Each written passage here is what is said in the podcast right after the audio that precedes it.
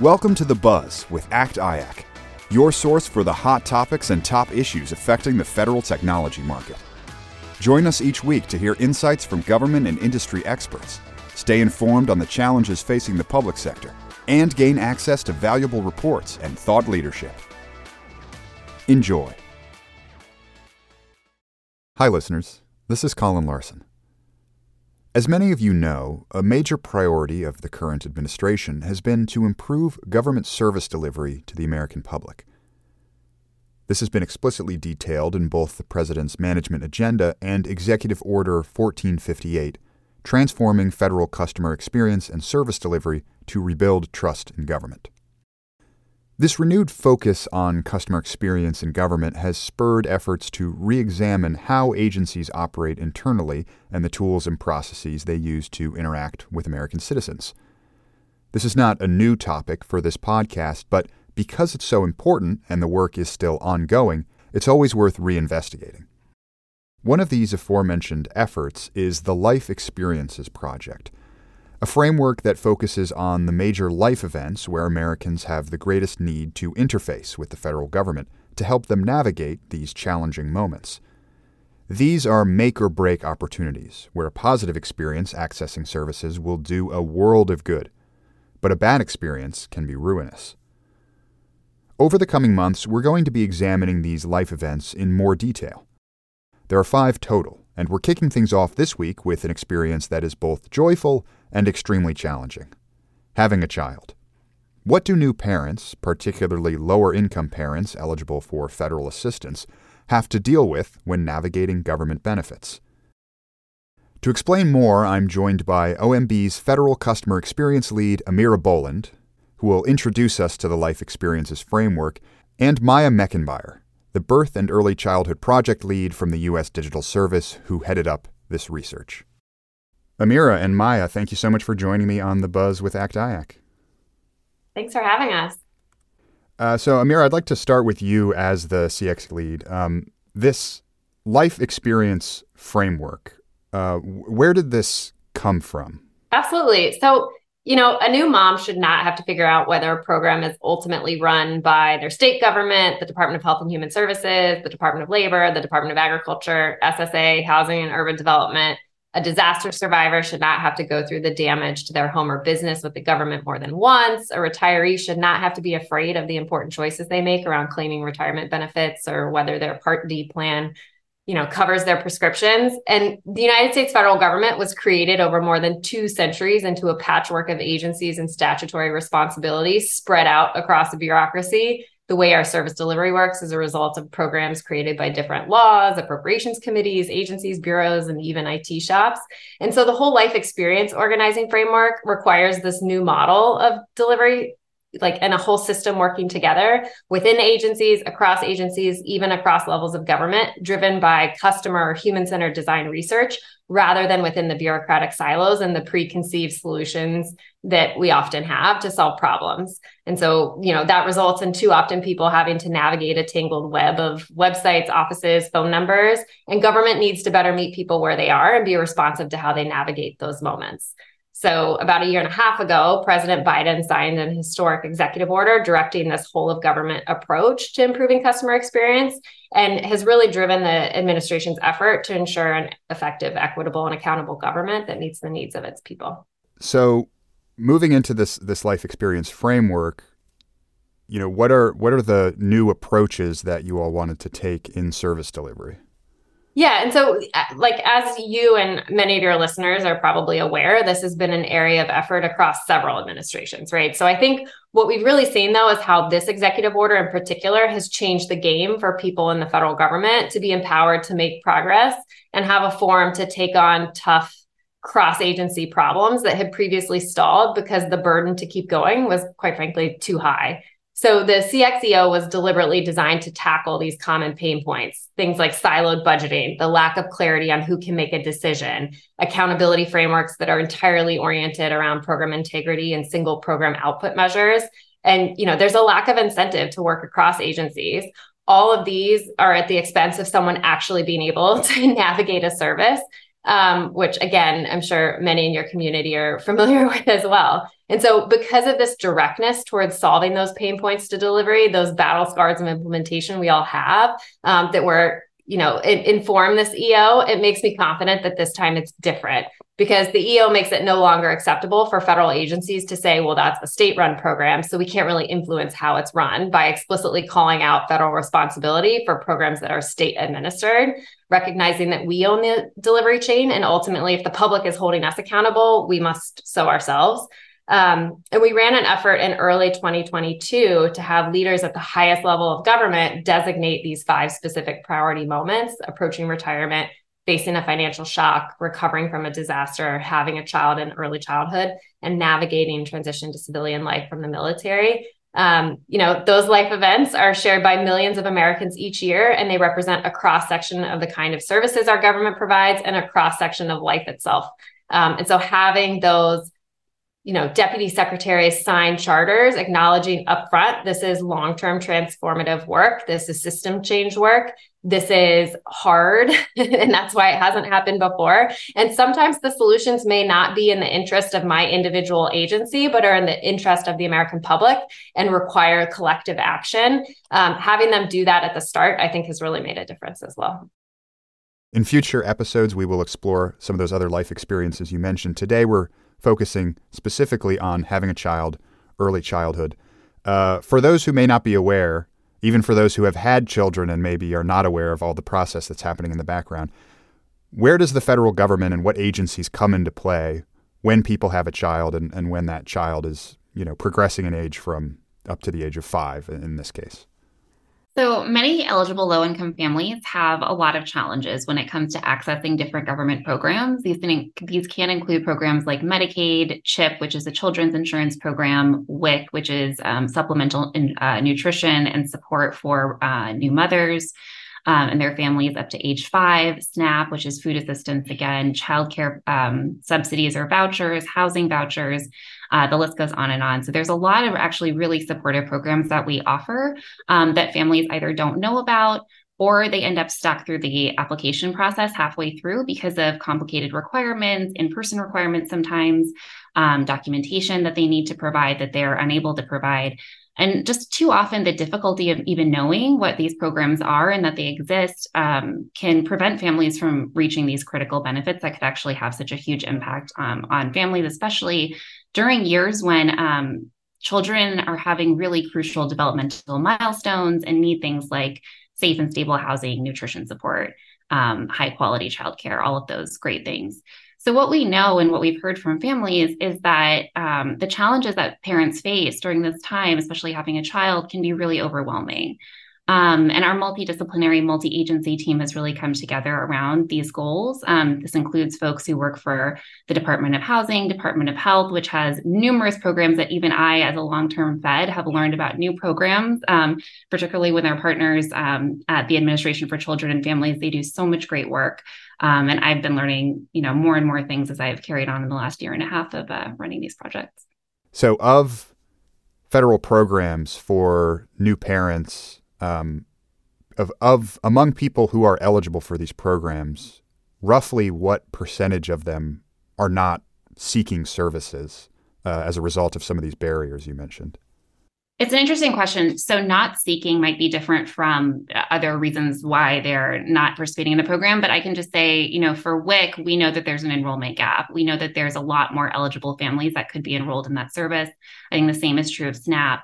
For programs like housing and childcare, it's actually different because we have supply issues. We have supply side issues where um, there is massive demand, and um, we just can't always fulfill the demand because there just might not be enough housing available, or there might not be as many childcare providers available. So it really depends on the program, um, but we could certainly follow up and give you some statistics based on uh, WIC and SNAP in particular. Might be interesting. Another thing to focus on and that that space is churn. So there's the initial application, but there's also in some states it's estimated as as many as 20% of families enrollees that are, you know, enrolled in a program fall off it because they just fail to do the paperwork requirements to recertify and they're still eligible, but they just have to you know redo the application. And, and then so then you're creating double the work if up to a fifth of the people applying are people that just got kicked off only because they didn't catch the letter in the mail or send the right documentation in by the right date. Um, and so i think a lot of this work is also trying to streamline the recertification process in addition to the initial application process. I'm sure this question of uh, duplicative application filling will come up uh, frequently in this uh, series I know that as a part of this life experience project, you all conducted listening sessions. First off, what's a listening session? How does it work? Why is it important? And then we'll get into what people said at these sessions. Yeah. Um, so people define listening sessions, I think, in a lot of really different ways, right? Like focus groups. We did a lot of one on one interviews with families um, through a human centered design process that we ran through our team, um, which was largely comprised of the US Digital Service at OMB. Um, we did virtual and in person interviews with 121 people total over 10 states in both English and in Spanish. Um, participants in these interviews included single parents, people facing housing um, insecurity and homelessness, people with disabilities, people with low English proficiency, um, LGBTQ families, um, you name it. So we interviewed a lot of really interesting and different people across geographies in the country, and we learned so much. Um, we heard stories from domestic violence survivors who are struggling to obtain emergency housing. We heard how hard it is to actually understand your benefits under programs like WIC and SNAP while actually grocery shopping for your family. Um, we heard families' difficulty in keeping up with program requirements and timelines while the whole time they're working and raising um, their small children. Uh, one participant in particular explained how they were in labor in a hospital and never asked, they were never asked if an interpreter was needed as they went through that process, which can obviously be a very scary process, especially for first time parents. Um, this clearly limited her ability to be able to express her needs and advocate for herself to her hospital team. Um, and she also had to sign paperwork, which she wasn't able to understand. So that's kind of one example of uh, the types of things that we hear. Other folks said that the process of applying for benefits is time consuming and complicated, as we've been talking about. Um, and this burdensome process makes families in need with young children. Um, it just puts them in a really difficult position as they're taking care of a newborn and um, trying to provide some of that essential care. Um, so, just in general, families who have these benefits face a lot of barriers, and we heard um, a great deal about their stories during this process. Uh, now, I'm curious, both of you, as I learned before we started recording, uh, have young children yourselves. So, I'm curious, you're kind of on the inside, you have all of this institutional knowledge. How did you all feel navigating the parenthood process with young children and, and knowing about some of the things that programs that are available? I was just gonna say it's so hard, and and we know everything. It's like we know as much as you could possibly know about what's available, what's needed. But even from you know making sure that you get this, and and you know Maya and I are in a very privileged position where we don't need WIC um, or you know SNAP, but we're you know figuring out how to make sure that your child's social security number is registered and that you get their card and then you get their birth certificate and then you get their you know passport or uh, something else right? Like and oftentimes you need the birth certificate to even start the process for if you were to apply for wic or snap or something. And so it's like if if even just that part was hard enough for us i can't even imagine if you're a single mom if you're a mom that's trying to get back to work fast like we both had vacation and sick days saved up that we could take off. So i think um you know it's it becomes so real. And i think that's why we're both so passionate about this is that we know how hard it is when you have every advantage. So imagine um, and we also know how important it is early on like those first five years as we know make the difference for children in so many ways socially developmentally physically emotionally. Um, and so you know it's the greatest investment we could possibly make to make you know those first few years work better for families yeah, and I'll just add um, one thing. Amira and I are very fortunate also to be personally friends and have been for a long time since we've been in the government together for a while. And our kids both started school today. So we're very much in the middle of, you know, those administrative requirements like vaccinations, you know, forms, all those things that you have to fill out. And it's just as Amira is saying, is um, we in our, you know, positions, we're very lucky to have a lot of support, to have paid leave, to have all of these things. And um, it still can be so difficult for families like ours to manage all of this on top of our jobs. Um, and not to mention the days that your kids are sick, right? This is a universal problem that I think so many parents deal with, right, across the country. Um, how you juggle job responsibilities when your kids are at home. Um, all of these things are really universal. We've heard them from families of all income levels. Yeah, so uh, sort of a, a common theme here is that for many people, the burden of seeking assistance is on the applicant. Um, and as you've mentioned, these are difficult processes to navigate. Are there strategies that arose as a result of this framework that can help address that problem to take some of the burden off of the individual uh, to navigate this, you know, these programs? Yeah, I can talk about the three programs that we um, developed and created and um, are working on right now um, that kind of address directly some of the feedback that we heard from families.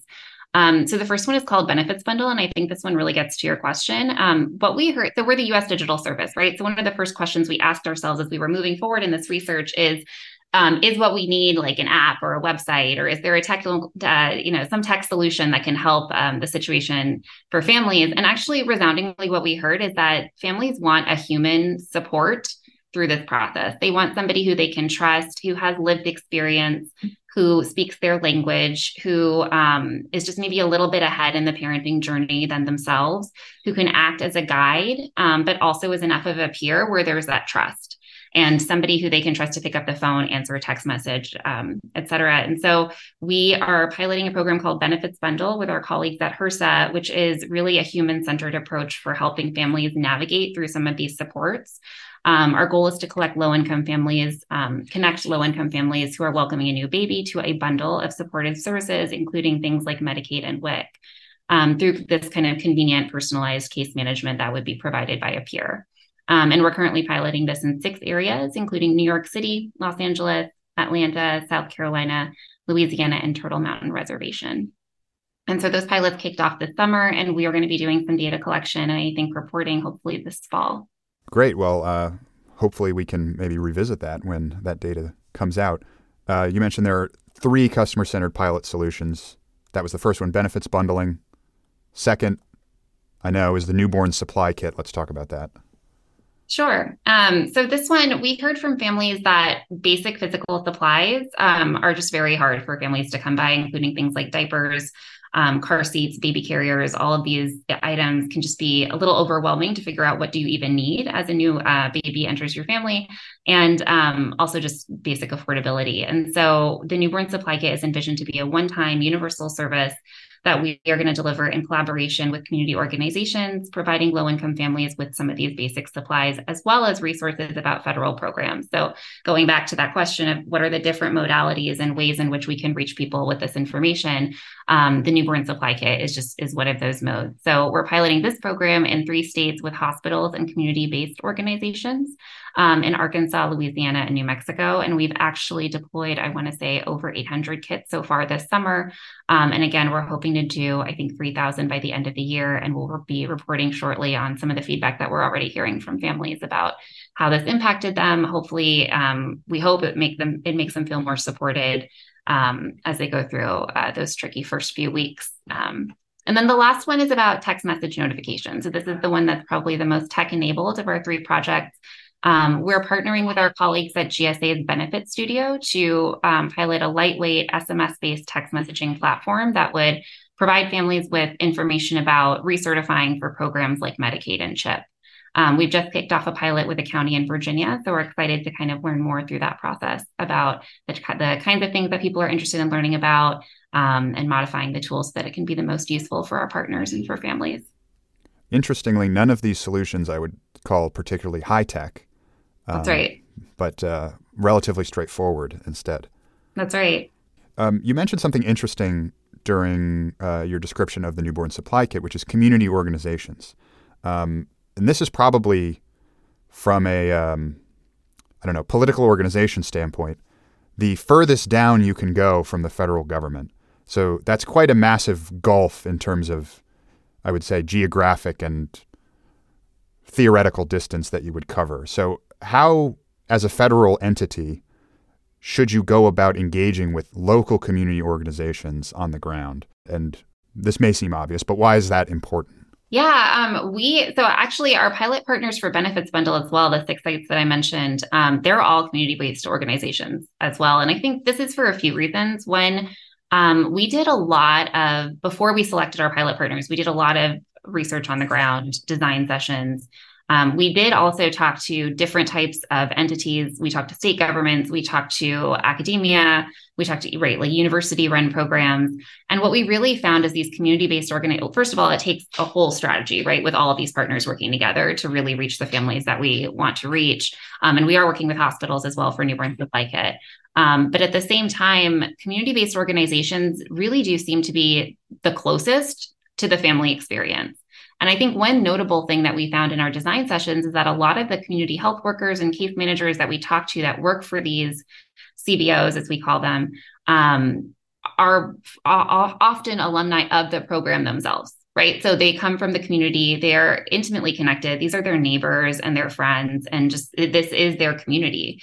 And so when we spoke to those caseworkers, um, some of their stories, you know, themselves, they um, had children, they went through these, this process. A lot of the caseworkers are on programs like Medicaid and WIC and SNAP, and so they're going through the exact same experience. And I just think that it's it's really a rich discussion that we have with these communities on the ground.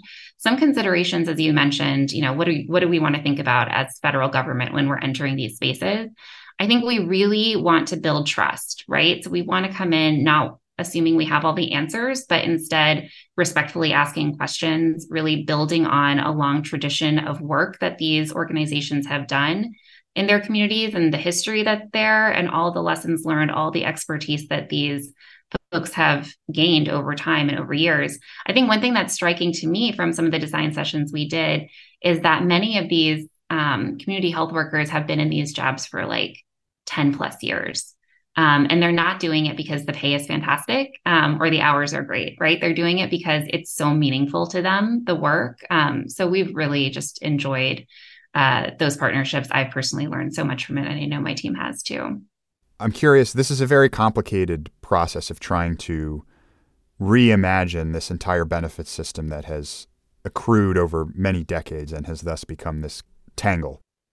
How have some of the partners, state, other federal agencies, responded to this this model, um, which I think in a lot of ways shifts responsibility in ways that they may not be used to. Yeah, I can take that. Um, Amira and I were fortunate enough also to visit um, Bridgeport, Connecticut, is one um, uh, region that we visited as part of our research last year. And I think they have a really interesting model where they've taken on a very hyper local level all the different types of stakeholders in that community and rallied them around one common goal of improving early childhood and developmental milestones for the children of Bridgeport.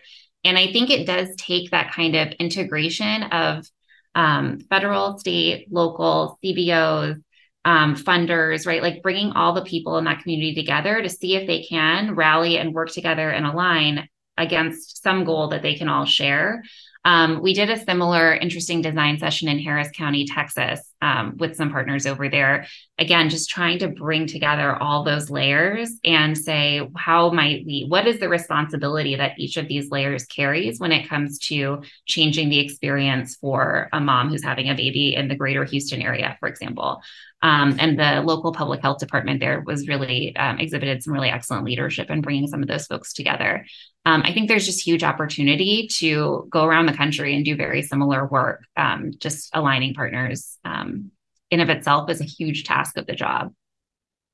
I think that's one thing we saw. You know, is the power of this EO is that the and what what can be so useful is that the federal government has enormous convening power even if it's not directly implementing the program if like states or cbos or other nonprofits like receive funding and, and kind of implement the program in a community and are often a more trusted partner in the community. But having the federal government show up and bring folks into a room to rally around as maya said like a common measure or you know an integrated life experience is, something that we can do.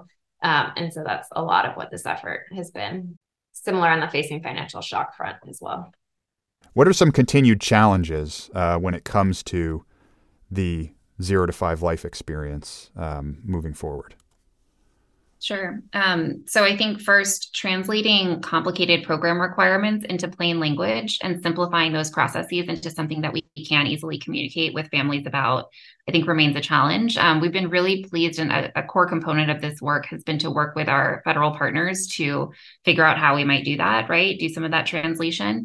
Um, and we've been really pleased to discover that so many of them are aligned with this goal, and everyone really does want to focus on making things easier for families. So we've been able to produce um, different guidance documents and FAQs and, and things like that that can help community health workers and case managers communicate more effectively in simple terms that um, everyone can kind of understand.